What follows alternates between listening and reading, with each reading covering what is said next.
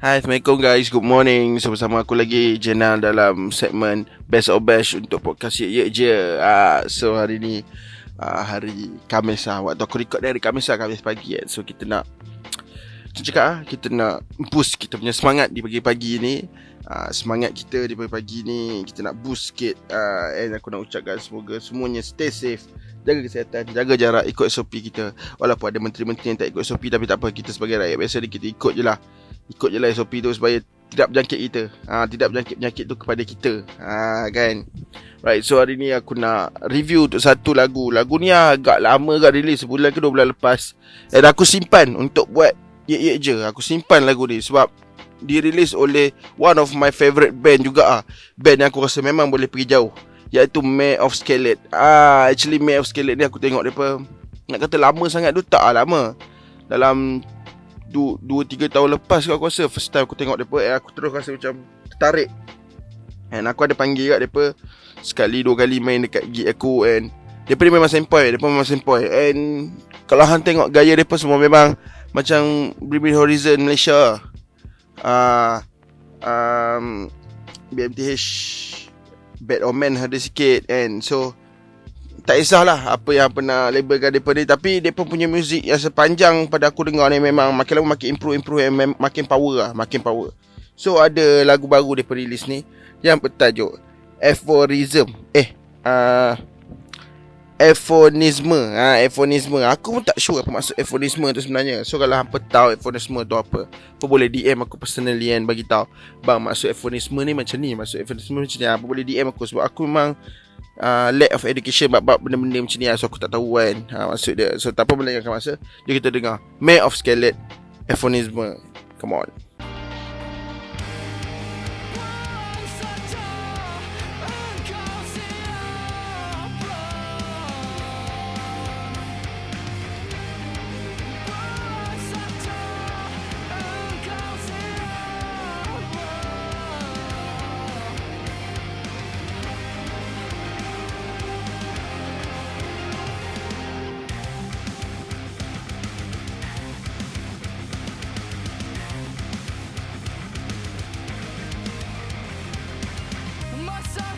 Ush. Aku try agak cari dekat dia punya apa komen apa maksud euphemism ni tapi tak ada kan. Dekat dia punya description pun tak ada. So aku still tak dapat kita tahu euphemism ni apa. Ha, tapi tapi aku nak bagi tahu kat sini yang kat komen tu aku terbaca ramai yang cakap BMTH Malaysia lah, Bad Omens Malaysia lah. Ada vibe-vibe depa tapi first aku dengar lagu ni daripada intro sampai outro aku rasa macam daripada intro sampai tengah dulu aku rasa Band ni reminds me of Ginger. Ha, Kalau tahu band Ginger? Yang vokalis dia perempuan tu Yang garang kan Betul weh. Ada vibe-vibe Ginger weh. And lagu ni Aku Lagu ni scream dia sikit eh. Aku boleh rasa lagu ni Boleh boleh masuk mainstream Kalau tak ada scream Boleh masuk mainstream. Tapi kalau tak ada scream Aku pula jenis tak suka Kalau Max Skelet tak ada scream. Sebab Safwan ni Scream dia sedap. And arrangement muzik Untuk lagu ni Memang perfect lah Aku boleh cakap perfect Sebab uh, memang vibe international tu ada weh. Vibe international.